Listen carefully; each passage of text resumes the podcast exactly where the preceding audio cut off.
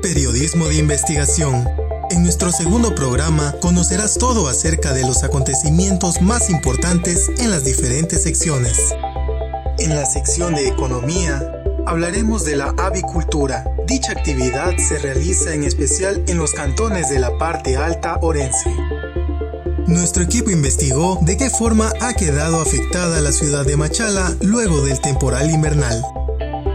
Conoce más sobre el arte del tatuaje en nuestra sección de identidad cultural. En nuestra sección de mitos y leyendas tenemos un reportaje sobre la tembladera, o también conocida como la Laguna Encantada. Si quieres conocer más sobre estos temas, no te pierdas nuestro siguiente podcast. Ese es un producto de los estudiantes de octavo semestre paralelo B. Orquídea, periodismo de investigación.